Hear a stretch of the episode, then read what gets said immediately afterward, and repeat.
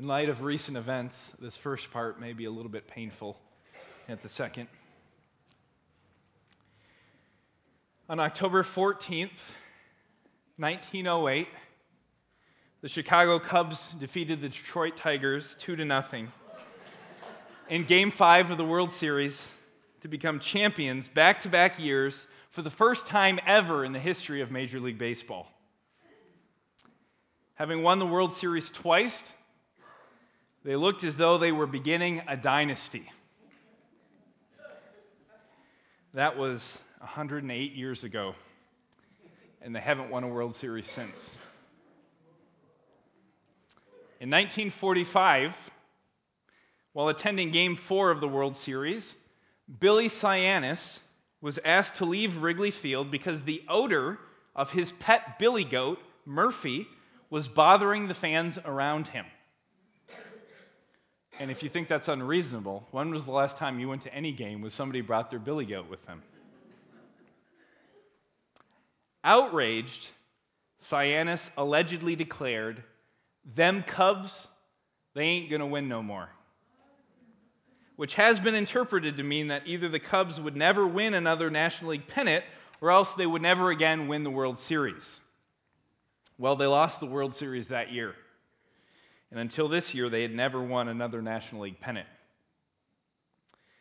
The Cubs haven't won the World Series in one hundred eight years. That's a very long time. But today we are approaching a milestone that is actually far greater than the World Series drought that the Cubs are facing right now. On October thirty-first, fifteen seventeen, four hundred ninety-nine years ago tomorrow, Martin Luther nailed his ninety-five Theses on the door of All Saints Church in Wittenberg, Germany. And although he didn't think much of it at the time, the event that followed completely altered the course of history and caused many to question the teachings and practices of the dominant Roman Catholic Church. And that event is known as the Protestant Reformation.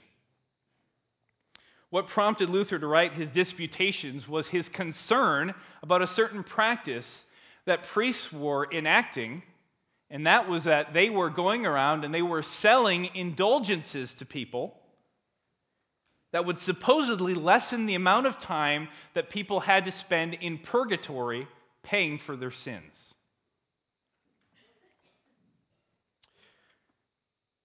In fact, the church had actually begun this practice because it was short on cash, and it needed help paying for the construction of Saint Peter's Basilica in Rome. I should have put a picture up here. It is a beautiful place. It took a lot of money. Luther was bothered because he had been reading the Bible, and he was disturbed because the practices that he was seeing the Roman Catholic Church practicing were running not only absent from what was found in the Scriptures, but actually completely opposite from what he was reading in the Scriptures. Well, things began to escalate after this event, and eventually the Protestant Reformation was born. And those who supported Luther's ideas were called reformers, and they suffered greatly by putting their lives on the line. And in fact, if you read Fox's Book of Martyrs, you will read the accounts of many who had their lives taken from them violently at the hands of the Roman Church, because these reformers held to five beliefs, five pillars, if you will, of the Reformation. And so this morning, I want to talk about those five pillars of the Reformation that caused these reformers to hold to so strongly that they were willing to go to the stake. They were willing to be drowned so that they would say, these things are true, and I'm willing to give my life over them. And you may be saying, why should we take the time to talk about this today? I mean, this happened almost five hundred years ago. This is something in the past. Why do we need to, why do we care about the five pillars of the Reformation? Well, the truth is that those same five pillars are beliefs that are challenged today. They haven't gone away.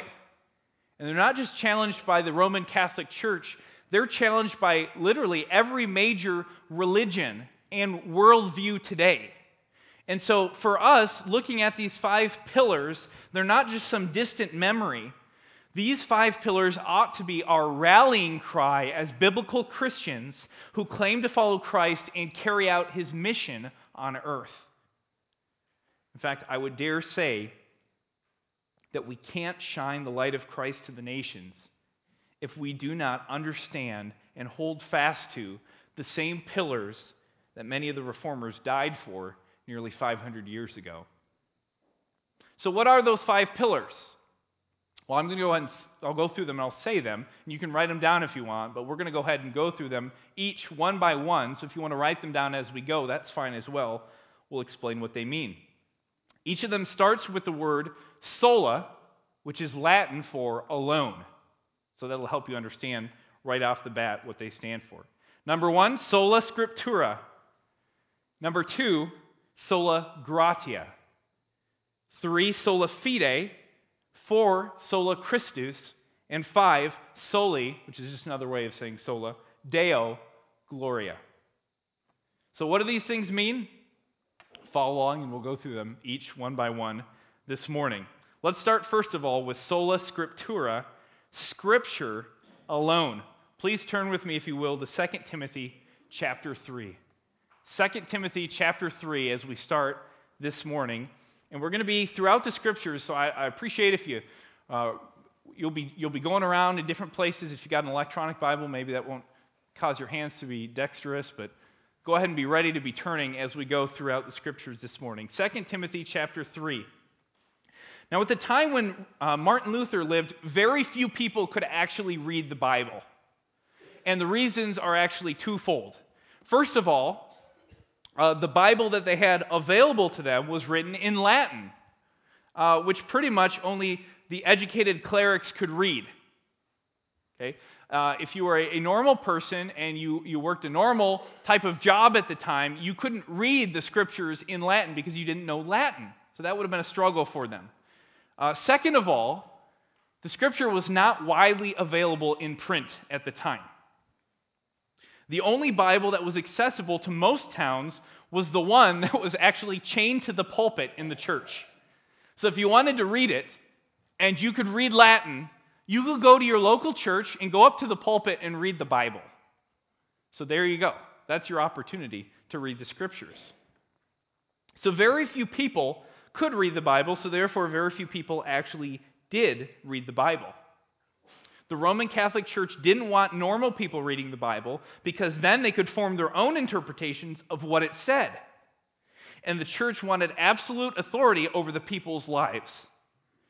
In fact, over time, the Roman Catholic Church changed its doctrine and said, not only do we want you not to read the Bible, but actually what we say, all the things that we teach, our traditions, what the Pope says, what the cardinals say, all of these things are actually more authoritative than what the Scriptures say. Unless you think that's changed, they still believe that. What they teach is actually more true than what the Scripture says, more authoritative. So, what does the Bible have to say about that? Let's look at Second Timothy chapter three, and we're going to read verses fourteen to seventeen as we start this morning. Paul writes, "But as for you, continue in what you have learned and have firmly believed, knowing from whom you learned it, and how from a childhood you have been acquainted with the sacred writings, which are able to make you wise for salvation through faith in Christ Jesus. All Scripture is breathed out by God and profitable for teaching, for reproof, for correction, and for training in righteousness, that the man of God may be complete, equipped for every good work." Paul is writing to Timothy, and he's telling him here that his entire life he has been taught from the Scriptures, and the Scriptures are able to make somebody wise for salvation. Now, all that Paul means here is that the Scriptures contain everything you need to know to know how you have to be saved. The Scriptures don't leave out any hidden formula. There's no certain person you have to go to. Uh, you don't have to take a pilgrimage someplace. The Scriptures give you all you need to know to be saved. Then he goes on to make this remarkable claim that most of us have heard many times, but we rarely understand all of its implications.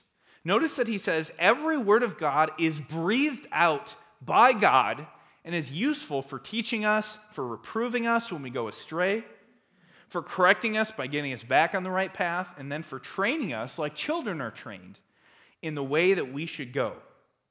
These are the very things that Scripture does in our lives.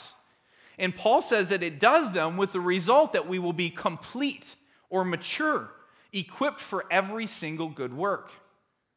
So in other words, the Scripture is capable of telling us everything that we need to know to live the kind of life that God commands us to live. He doesn't say, I expect you to live a certain way, but then I'm not going to reveal the details. You're going to have to find those out by going to certain people in life. Or you're going to have to, you're going to have to search in the ground and dig everywhere till you find a hidden treasure, and that will tell you how you're supposed to live. He doesn't give you a little code that you have to listen on the radio and find, you know, what exactly it says, and then follow that and you'll learn how to live. He gives us everything we need to know to live the life that God wants us to live in His Word.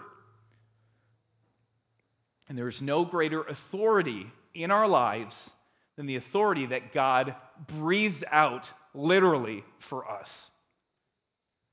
We are complete with the Scriptures alone. So you can imagine going back to Martin Luther when he realized this doctrine that the Scripture alone is the final authority and not the Roman Church. What do you think he, he thought we had to do about that?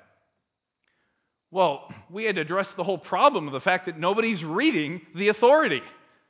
So the first thing Martin Luther does is he gets right about the business and starts throwing all of his energies into Bible translation and encouraging other people to translate the Bible into the vernacular, which is the common language, the common tongue of the people. If people are going to listen to the final authority in their lives, they have to be able to read it. So therefore, Martin Luther gets busy about translating the Bible. In fact, one of the most important translations ever to occur in all of history was Martin Luther's translation of the Scriptures into German. That's as important to the people in Germany as we look at the King James Bible was to us here in English. A, a, a monster of an importance that translation was. And Luther encouraged people, start reading the Scriptures. In fact, Martin Luther said it this way, he wanted to translate the Bible so that the common plowboy can understand. Now, for us today, we might say, we want the Scriptures to be understood by everybody, even the people who are working the jobs way high up and the, the people who are making minimum wage. We want everybody to be able to understand the Scriptures. So therefore, we need to eliminate this barrier between the Word of God and everyday normal people. Well, you can imagine this really changed everything. People started reading the Bible, discovering that much of what they've been taught their entire lives, unlike Timothy, who'd been raised from a young boy on the Scriptures, on, on the truth of God, they found out that they had been raised on lies. And so much of what they had been taught was actually contrary to what the Scriptures said. So they began to see these other doctrines that we're going to be talking about in the four pillars, the other pillars of the Reformation, and they started to see them in the Scriptures just like we're going to see them today, and it changed their lives forever. And in fact, it changed the course of history forever when they started to read the Word of God for the first time. This is really when the Protestant Reformation started to take off. Because it's one thing, if one authority says, this is what you should believe, and then Martin Luther comes along and says, well, this is really what you should believe. Well, who do you listen to then? Flip a coin. But what if you say, this is what the Bible says, you read it yourself. Who do you believe now? This changed everything when people started reading the Bible. And really, this, this makes me want to ask a question. If you didn't have access to a Bible, would it change the way that you live at all? What if the only Bible in Mishawaka was the one that was chained to this pulpit? And you have to look at the pulpit. There's none chained, chained up here right now. But what if we just had one big Bible and it was sitting up here and it was chained here? And further, it was in Latin. We can still say Latin because I don't know anyone in here who can read Latin. So what if that were the only scripture up here? Would that change the way that you live at all? Would you notice the absence in your life of the Word of God? It's really quite embarrassing that we have so many Bibles available to us today, and we claim to stake our lives on it, but so few of us really ever bother to read it outside of on Sundays at church. Uh, as I sit up here, I've got access to at least three Bibles.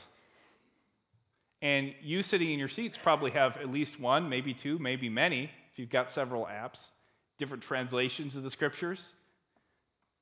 Really, it's not profitable for us to talk about which translation to read out of. Thank God you have one you can read. Thank God you can understand the Scriptures in your own language. The question is, though, do you read it? Is your life changed by it? These people, when they began to read the Scriptures, their lives completely changed. It changed everything about them. And the question for us is, is our life changed? What if we read our Bibles as much as we checked Facebook on our phones?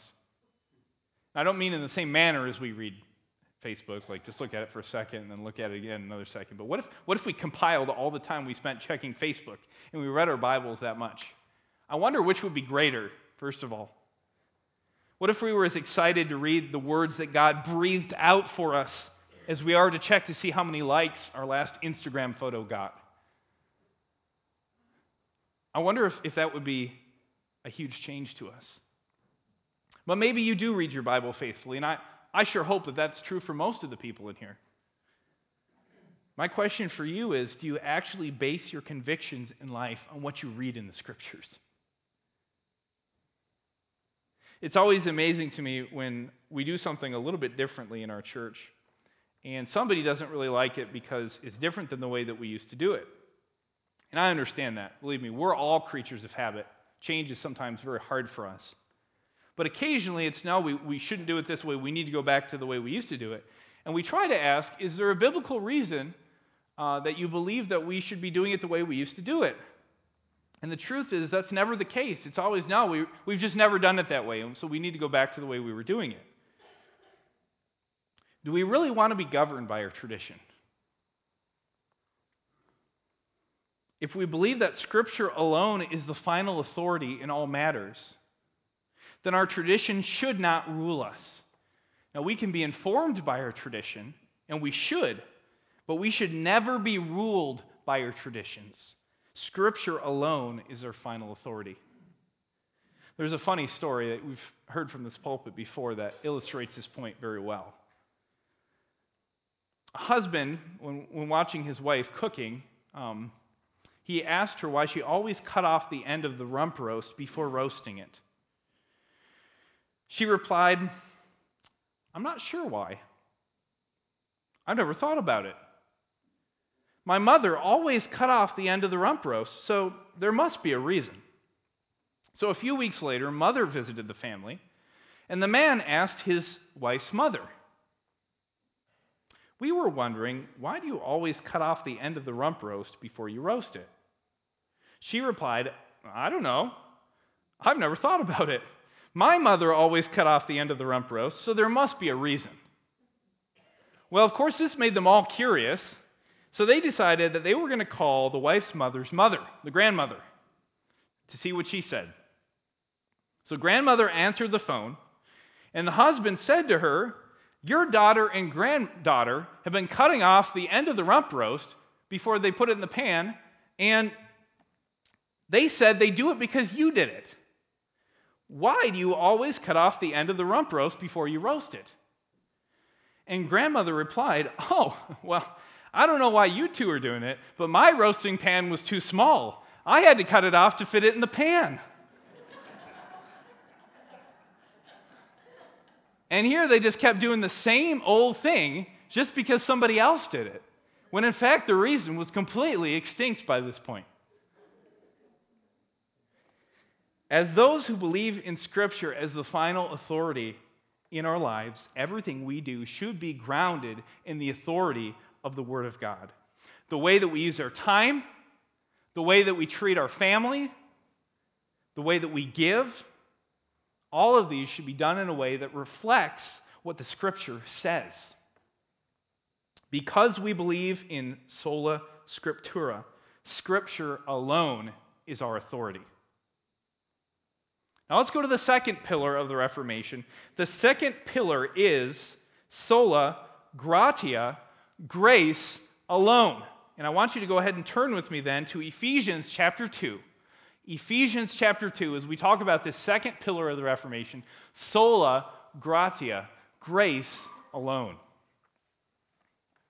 One of the biggest problems that Luther came to have with the Roman Church was their teaching that salvation is by faith and works. They taught that a person must believe and trust in God in order to be saved, but he also must attain a certain level of merit, of good works, in order to be saved. Well, as those who have access to what God breathed out on this matter, let's see what God says concerning how one is saved. So Ephesians two, eight and nine. Paul writes, "For by grace you have been saved through faith, and this is not your own doing or anything that you do. It is the gift of God, not a result of works, so that no one may boast." Now, Paul is very careful in this passage to explain to us both not only positively how we are saved, but also negatively how we are not saved. Notice that he says, first of all, a person is saved by grace, which is God's unmerited favor. It is a gift given to man by God. These two descriptions very clearly show that, that salvation is something that is given, it is not earned. And clearly you can see Paul says he is not saved as a result of works. A person can't merit his salvation. Notice that he says it doesn't come from anything that you do. When he writes to Titus, he says it this way, "He saved us not because of works done by us in righteousness, but according to his own mercy." The Scriptures couldn't be any more clear than they are in this chapter. Salvation comes solely from God's own pleasure. He gives it freely to men because no man could ever merit it. The eternal riches of everlasting life with God cannot be merited by sinful men. And the song that we sang a few minutes ago puts this very well, and I hope you noticed it. "No list of sins I have not done, nothing I've ever refrained from doing. No list of virtues I pursue, nothing I strive for. No list of those I'm not like, I'm not like those other people. At least I didn't do what they did. None of those things can earn myself a place with you. No humble dress, no fervent prayer. Nothing I put on can make me earn favor with God. Nothing I say, no lifted hands, no tearful song. If I cry a little bit, if I pray a little bit harder, that doesn't earn me favor with God. No recitation of the truth. If I read along some creed that says truth, that doesn't make me saved." Says none of that can justify a single wrong that I've done. No separation from the world, no work I do, no gift I give can cleanse my conscience, can cleanse my hands. I cannot cause my soul to live. In this chapter of Ephesians two, Paul says, by ourselves we are dead in our sins and we are incapable of even trusting in God without God first taking the initiative and reaching out to us. So you can understand why Martin Luther became so distraught when he read the Scriptures for the first time on this matter and understood what the Roman Church was doing. The teaching that people can basically just come up and pay a little bit of money and get a piece of paper that says, hey, you've just cut off a few years of purgatory in paying for your sins. Martin Luther says, I don't see that in the Word of God. I don't see that in the Scriptures. It says here there's absolutely nothing you can do, no work that you can do that can save you. Your salvation comes completely from God. So I want to ask you, do you believe that salvation is a gift? Or do you think that God won't accept you until you clean up your life? The scriptures are quite clear. You can't clean up your life. God only saves people with messy lives. They're the only people he saves. There's no way you could clean up your life because you are a sinner, just like I am a sinner. We are all sinners. We cannot save ourselves. Do you believe that salvation is a gift? And secondly, are you trusting in God alone for your salvation?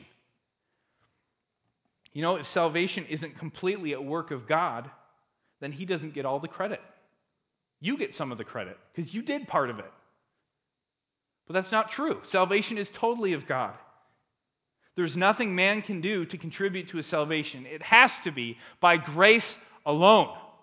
And that's the second pillar. The second pillar of the Reformation, sola gratia, grace alone.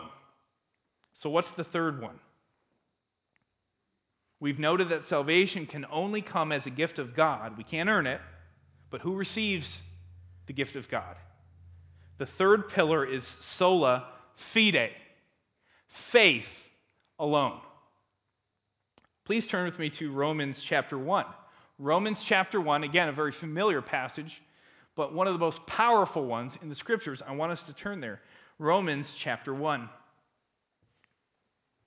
Luther was greatly moved when he was reading the book of Romans and he came across verses sixteen and seventeen, because this is really when the light bulb moment came on in his life and the Holy Spirit showed him the condition he was in.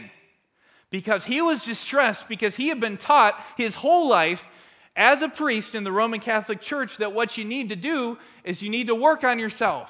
You, you need to contribute to your salvation. You need to do these things. And Luther, as a sensitive man, understands, I'm not getting any better. I'm still just as sinful. There, I have no assurance that my good works are going to superimpose over my bad works. How do I know that I'm going to be saved? He's totally distraught, and then he comes across these verses, verses sixteen and seventeen. Let's read them together. Paul writes, "For I am not ashamed of the gospel, for it is the power of God for salvation to everyone who believes, to the Jew first and also to the Greek, for in it the righteousness of God is revealed from faith, for faith, as it is written, the righteous shall live by faith." The gospel, the good news, tells us that God's salvation is given to those who have faith.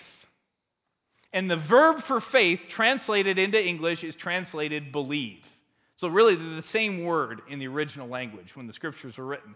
So quite literally, he's saying the way that you are sa- saved is to faith. To believe. In everyone who faiths, that's why we translated it believe, because that's hard to say. Everyone who faiths will be saved. And it's not just a one-time deal where you believe once and you're good. No, the righteous actually, it says, live by faith. This means we are to live constantly in a state of trusting and believing, even when our lives are shaken, even when we can't see five steps ahead or even two steps ahead. We're supposed to live by faith each step of the way. And that's when Martin Luther read this, his eyes were opened because he realized it's not about what I do, it's about living by faith. The righteousness of God is given to those who faith. And this, this turned his world upside down. Now, a lot of people, and I met many people who have been tripped up because they can't remember exactly when they were saved. They don't remember the exact time or date when they first believed. And this, this really distresses them. And I want to encourage you that this should not trouble you. In fact, sometimes the time and date of your salvation is something that actually trips people up more, because then they start to trust in the time and date rather than the grace that saved them in the first place. There's actually a good way I'd like you to think about it. You want to think about your faith like a shirt. If somebody calls you up on the phone and asks you if you're wearing your Cubs shirt, you don't pause and think back to that morning. Let's see here. I got up, I took a shower, brushed my teeth, put on deodorant, dried off, uh, maybe not all in that order, um, and then I put on a shirt. Let's see here. Was it the Cubs one I put on, or did I put on the turquoise one? Which one was it? Okay, nobody does that. What would you do? You look down. Oh, yeah, I'm wearing the Cubs one. It's the same way with if you're saved. What do you do if somebody asks you if you're saved? You don't need to think back to the exact moment of your salvation when you first believed. Are you trusting right now for your salvation?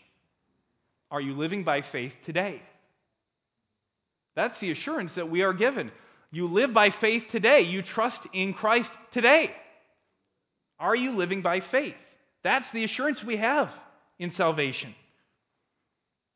But I want to be clear, it's not just enough to just have faith or to just to trust, trust in anything. That's a very common thing for us to hear these days. Take heart. Just believe, right? I mean, how many sports teams use that as their motto? Believe. They've all got the, you know, big posters. Believe. Just believe. Just have faith. They can do it. That's not good enough when it comes to salvation. You don't just believe. You have to believe in something, or you have to believe in someone. You can't just blanket believe. So the fourth pillar of the Reformation is sola Christus, Christ alone. So please turn with me to Galatians chapter two.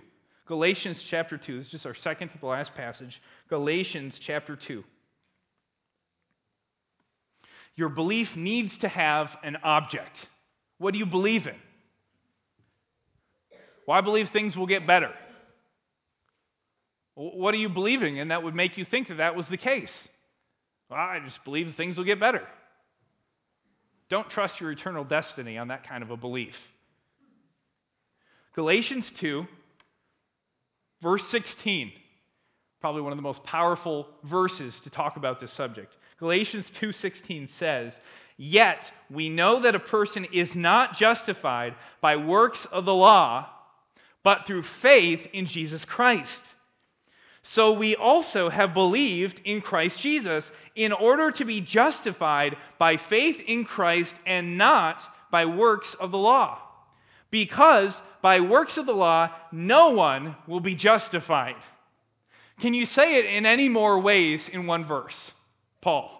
Three times in this verse, Paul says that the only faith that saves is faith in Jesus. Do you notice that? He says we can't be justified without faith in Jesus. Now, we want to be clear. What does this word justified mean? Don't just let this word kind of roll off as just another one of those theological words that doesn't mean anything. To justify means to declare somebody to be righteous or just or to be in the right. I'm declaring that you are in the right. That's what a judge says at the end of a court case when he rules in the favor of that person. God can't look at you and say that you're righteous when you're anything but righteous. That would make him a bad God. He's unjust. For him to look at you in all of your filthy rags and to say, "You're righteous, you're free," that would not make him God. That would make him a tyrannical ruler. But in fact, God is just. So how does he deal with this problem? Well, many religions teach the need to earn merit as part of your salvation. But it's impossible to earn merit in God's sight when your efforts are no better than filthy rags, empty attempts at righteousness. The only hope we have is for someone else to live perfectly, to live a perfect life, and then for God to credit that man's righteousness to our account. And then furthermore, since there has to be punishment for all of those sins that we take, he has to take all of those filthy, unri- unrighteous punishments, and he has to place them on that person who lived perfectly. And anybody who knows that that's the only scenario should say, well, who's going to do that? I mean, who would do that? But the glories of the gospel is that that's exactly what happened, is that Jesus came to earth and he lived a perfect life. He fulfilled the law on every account, and so he has perfect righteousness, and yet God takes that righteousness and he credits it to our accounts. Everybody who believes, who has faith in Jesus, he credits it to our accounts, and then he takes the punishment for our sins and he places them on Jesus, and he dies in our place.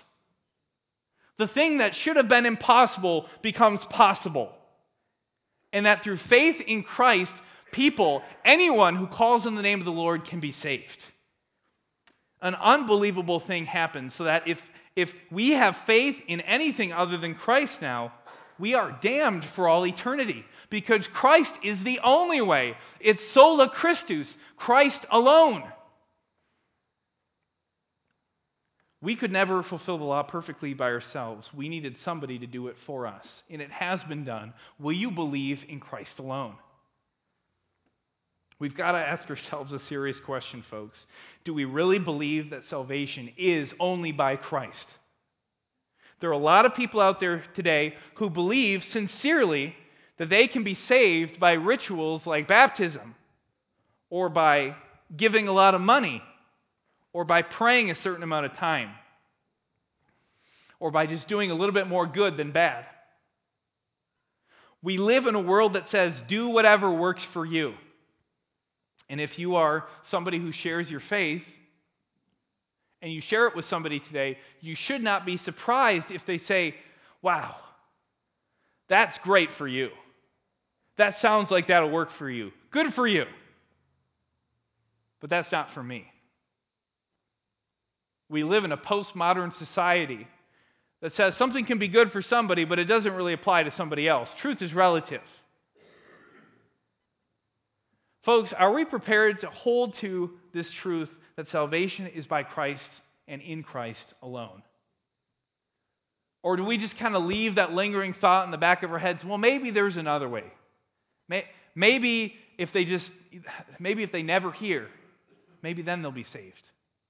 Well, that makes a lot of sense. Let's just not tell anybody about the gospel. Then everybody will be saved. You don't find that in the scriptures. We find salvation by faith alone, in Christ alone. And so, Christian, you may trust in Christ alone for your salvation. Do you live in Christ alone? Do you depend on him for the very food that you eat? Or do you depend on a successful job that you have? Look, we're We're thankful for the jobs that God gives to us, and that is the means often by which we earn the money to buy the food that we have. But let's never convince ourselves that our jobs are what we're trusting in.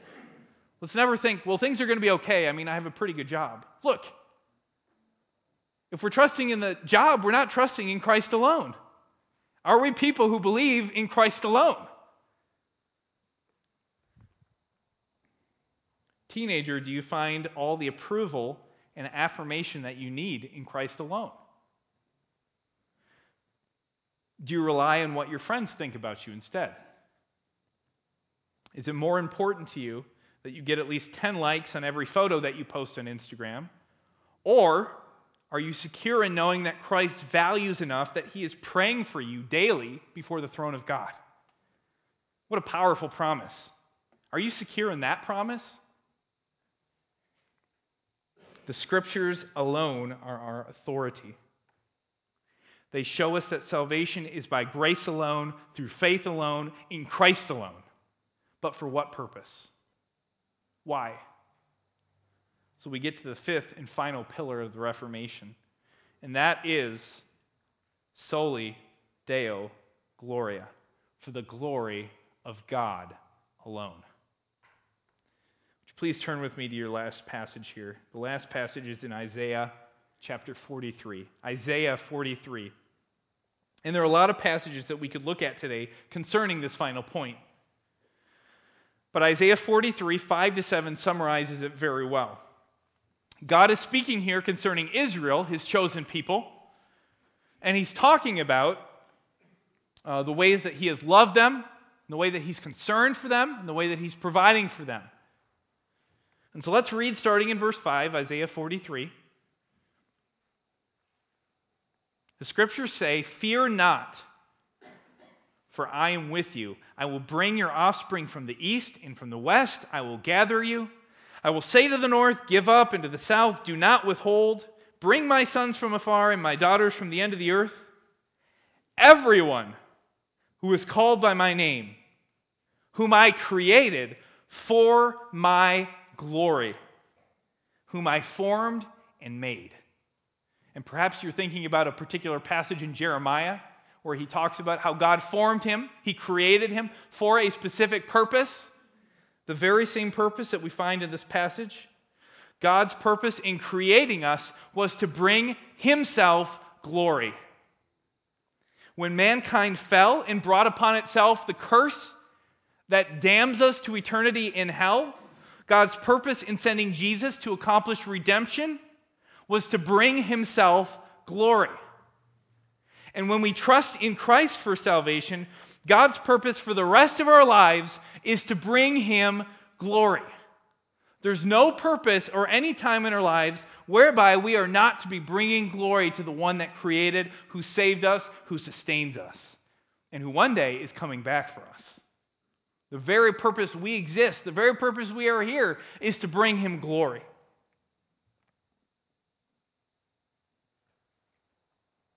Do we live that way? Of course, we, we worship God on Sunday at church. But do we understand that the rest of our lives are to bring him glory as well? Is your life radically changed on Monday? It shouldn't. We are created for the purpose of glorifying God with everything that we have. We work hard at our jobs, not to impress the boss, but to bring God glory. We love our children.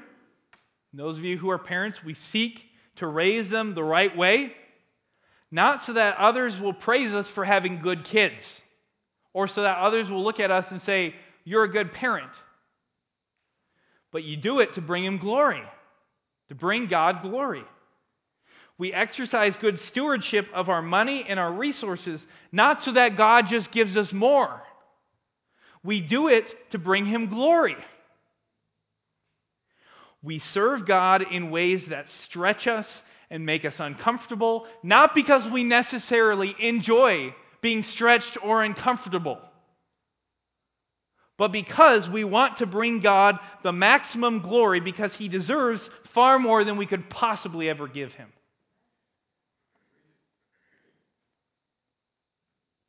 It's a little illustration again, since we are talking about the Reformation. Another very famous reformer who changed things in a big way by what he taught and what he wrote, and whose writings people still read all the time. John Calvin. Near the end of his life, he kept preaching from his bed, while someone, some have estimated that up to eighty-three diseases were raging through his body.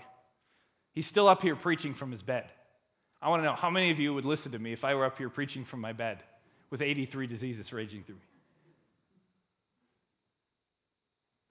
Like we would today, some close friends and probably some who probably weren't as keen of him said, you know, it's, it's time to quit. You should really stop. Do you know what Calvin said to them? "I can't. My master's glory is at stake." How many of us live as though our master's glory is at stake in the decisions that we make in life? How many of us make the small decisions of our lives each and every day with the conscious thought that God's glory is at stake by what we do?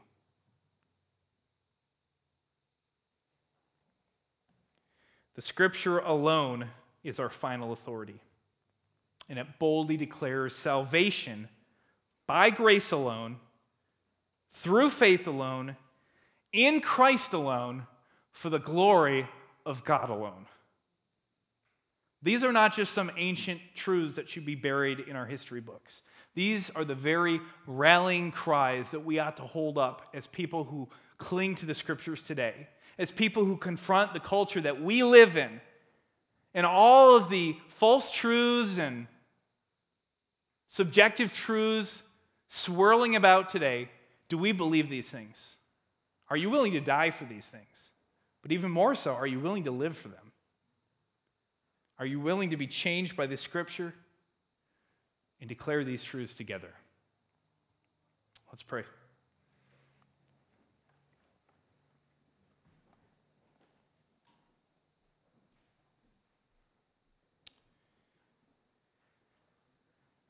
Father, your word is like a hammer.